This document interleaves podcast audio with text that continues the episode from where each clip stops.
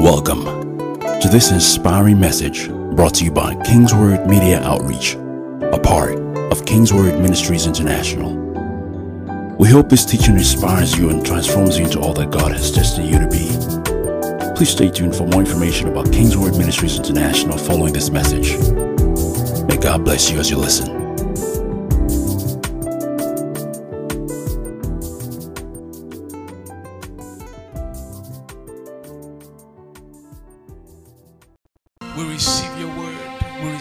Spirit.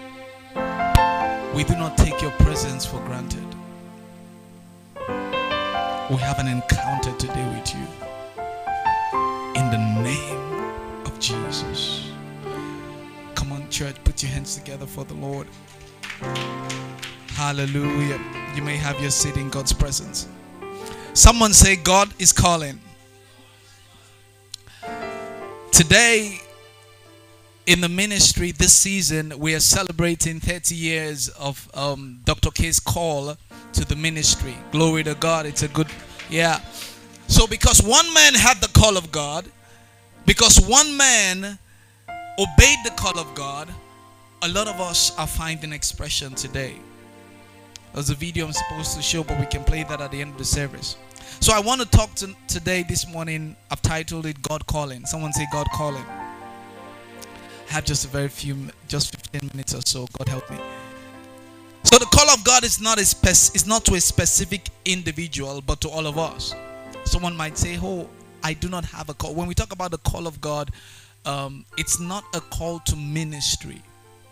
When we say you have a call of God on your life, every one of us have a call of God on our life. God has called us. He has called us. So the call of God is not only to ministry, but it's to purpose.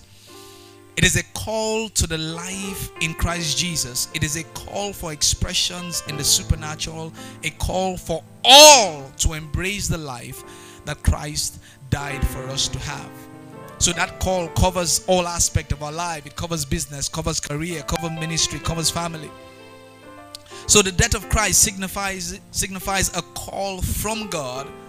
So had he not died, there would not have been a call.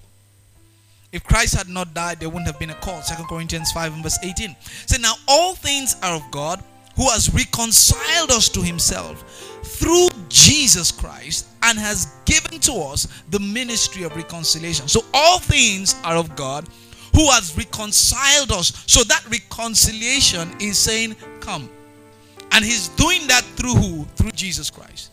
And then in doing so, he has given to you and I the ministry of reconciliation. He has given to you and I the job, the work to reconcile the world to him to himself. That is verse 19 that God was in Christ reconciling the world to himself. So this is the pattern. God was in Christ Jesus doing the reconciliation, reconciling the world, telling the world that look, God is no longer angry with you, okay? So be reconciled to Him, not imputing their trespasses to them, and has committed to us the word of reconciliation. Verse 20. Now then, we are ambassadors for Christ, as though God were pleading through us. We implore you on Christ's behalf, be reconciled to God. So God has gone in in Christ Jesus and reconciled the world and told the world that, hey, you know what?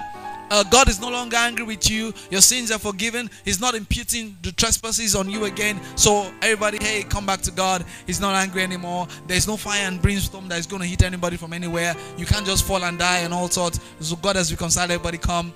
And then he now says that we are now ambassadors for Christ. As though God was still pleading in us the way he did with Christ, saying to everyone, Be reconciled to God. Verse 21 For he made him who knew no sin to be sin for us, that we might become the righteousness of God in him. So that's his goal, that's his plan, so that you and I will become the righteousness of God in him. Philippians 3 and verse 7. He said, But what things were gained to me? These things I have counted loss for Christ. Yet indeed I also count all things loss for the excellency of the knowledge of Christ, Jesus, my Lord, for whom I have suffered the loss of all things, and count them as rubbish, that I may gain Christ and be found in him, not having my own righteousness, which is from the law, but that which is through faith in Christ, the righteousness which is from which is from God by faith. So he's saying that I recognize that there is a call of God on my life to do certain things, but I recognize that that call I need to step into it by faith. So I recognize that that call is not a call for myself. It is through Christ that I'm going to achieve the things that I want to achieve. Someone said there's a call of God on me. He said that I may know him, verse 10, and the power of his resurrection and the fellowship of his sufferings, being conformed to his death, if by any means I may attain to the resurrection from the dead. Not that I have already attained, I'm already perfected, but I press on that I may lay hold on that for which Christ has also laid hold of me. So he's saying that Christ laid hold on me for something. So my work, my pressing in is so that I can fulfill the reason he laid hold on me. So I can fulfill the reason I've been reconciled to God. So that I, there will be purpose and meaning to my existence. So that I will not just be living here on earth.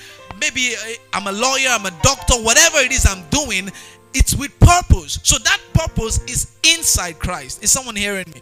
All right. So that purpose is inside Christ. So when we say that God is calling you, what we're saying is that He's not just calling you to say, hey, when, when, when I respond to the call of God, that means I'm going to stop everything and then I, am going to um, go uh, into the ministry or something. No.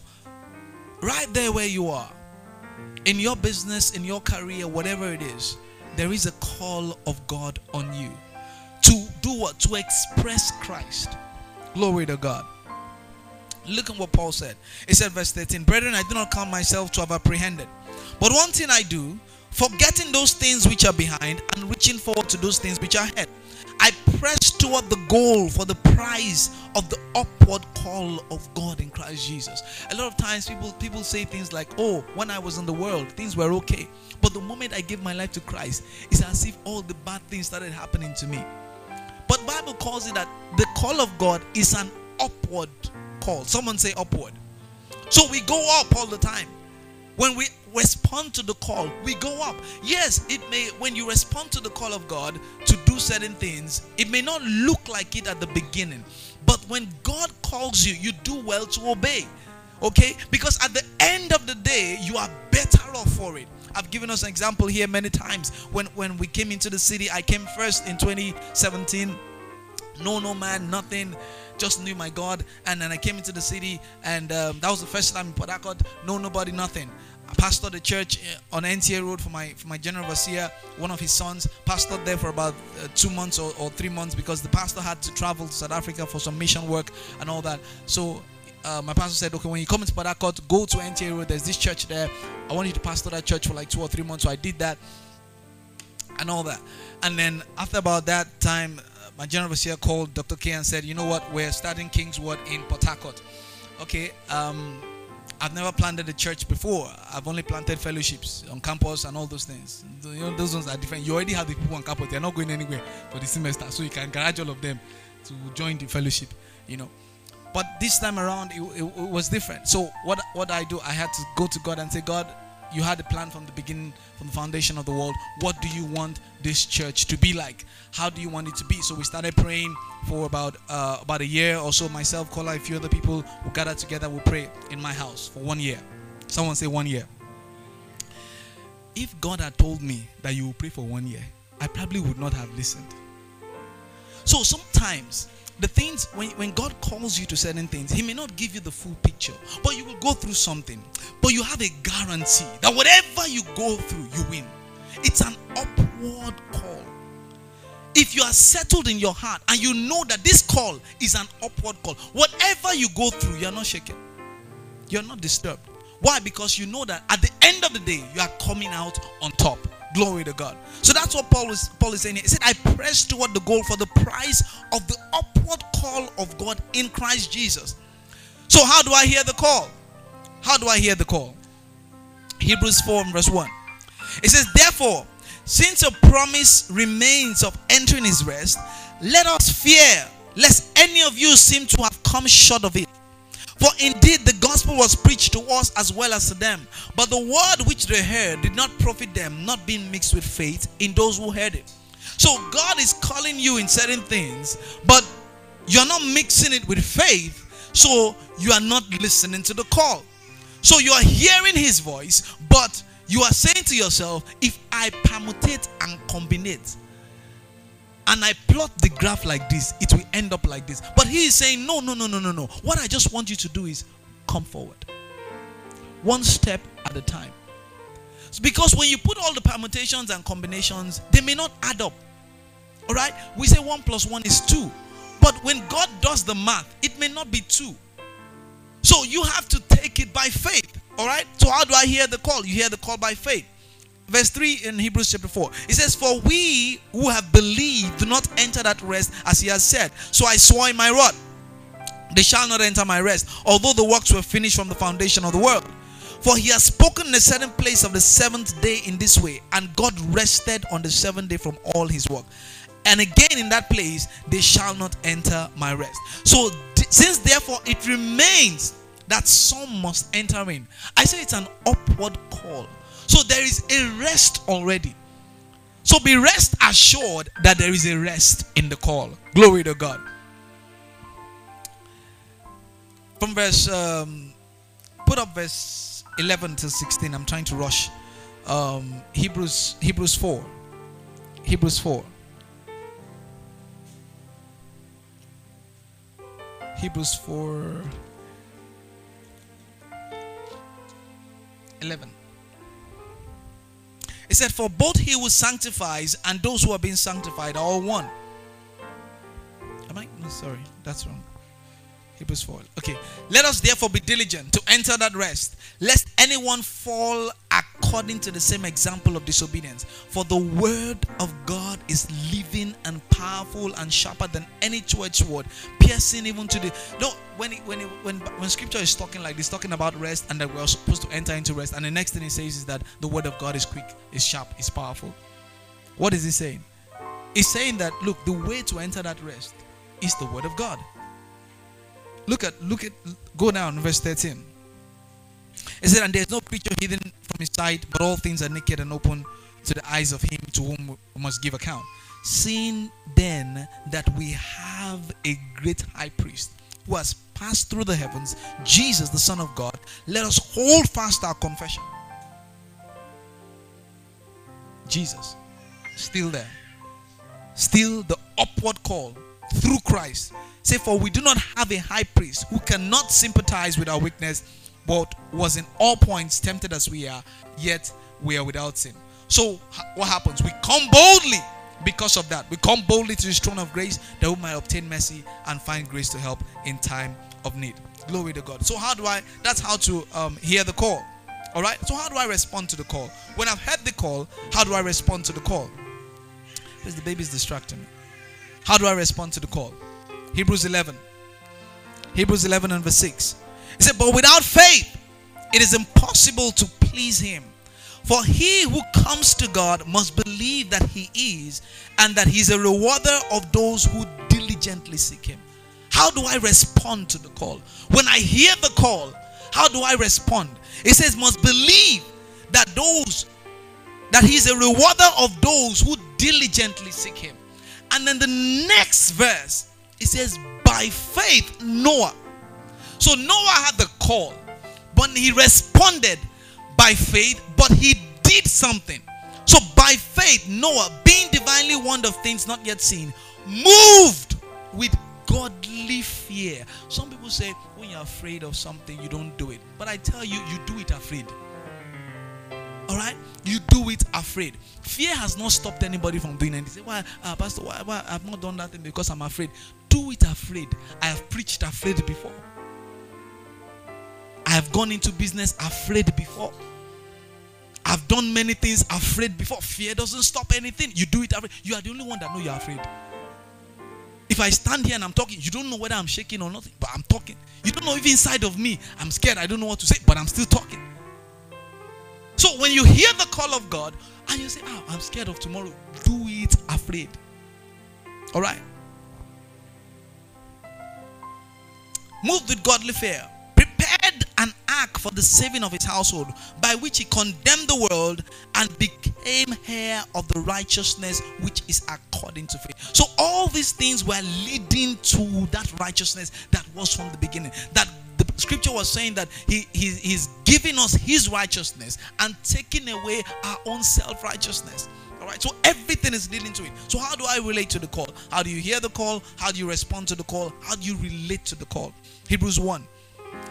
God, from verse 1, who at various times and in various ways spoke in time past to the fathers by the prophet, has in these last days spoken to us by his Son, whom he has appointed heir of all things, through whom also he made the world, who being the brightness of his glory and the express image of his person, and upholding all things by the word of his power, when he had by himself purged our sins, sat down at the right hand of the majesty on high. How do I relate to the call? Sometimes people say that how do I know God is talking to me? And I give the example. My my daughter or my, my son is playing and then there's a fire right there and I want to stop him from touching the fire, will I say, Jesse, the fire is there, it will burn you? Really? Really? You lose all your tushness. Fire, fire, fire, fire. It's your responsibility as a father, as a parent, to ensure that the child hears you. The way God will speak to me is not the way He will speak to you. So many a times people are looking for the voice of God in thunder, in uh, you know, my son, my son, my son, my son. Who's which father talks to your father at home wants to call you? Daniel. Will you not go to your dad and say, Daddy, are you okay? Okay, mommy, you want to call Kola? You're in the room. Say, Kola. I mean, but even if she says, Kola, in the midst of all these voices, if he hears her voice, ah, mommy, check with me, right? Why? Because over time, you've heard that voice so much that it's now distinct. So if there are many mothers here and a, a, one mother calls the name of her child, that child will go to that particular mother. Over time, they've been that bond. So many times, we rush to want to hear my father, my father, my son, my son, and not pay attention to the bond that God is asking. Because at certain times, He may just whisper, but because you have that bond, you know it's God talking to you. At certain times, he may scream, but because you have that bond, you know it's God talking to you. How do you relate to the call? So, God, who has in diverse times spoke to us through the prophets, He says now He's speaking to us through His Son Jesus Christ. If we have not learned the voice of Jesus, how would we know that He's the one speaking? We'll be looking for the prophets and Elijah and Moses and all those people. But now it's through Jesus Christ. It's through Jesus Christ. And the Bible says that He is is a much is much better than the angels and he has given him a more excellent name someone said there's a call of god on my life that call of god is to demonstrate christ is to share that life of christ to a dying world to be the light in the midst of darkness that's the call of god wherever you find yourself know that there's a call of god on me to demonstrate Christ, to share light, to be a blessing to other people, to, to give hope to people. Anyone that comes in contact with you and talks to you should leave that place feeling good about themselves. Feeling good about themselves. Why? Because they've encountered light. Matthew 5:13 says, You are the salt of the earth. But if the salt loses its flavor, how shall it be seasoned? It is then good for nothing but is thrown out and trampled underfoot by men. It says, You are the light of the world. A city that is set on a hill cannot be hidden.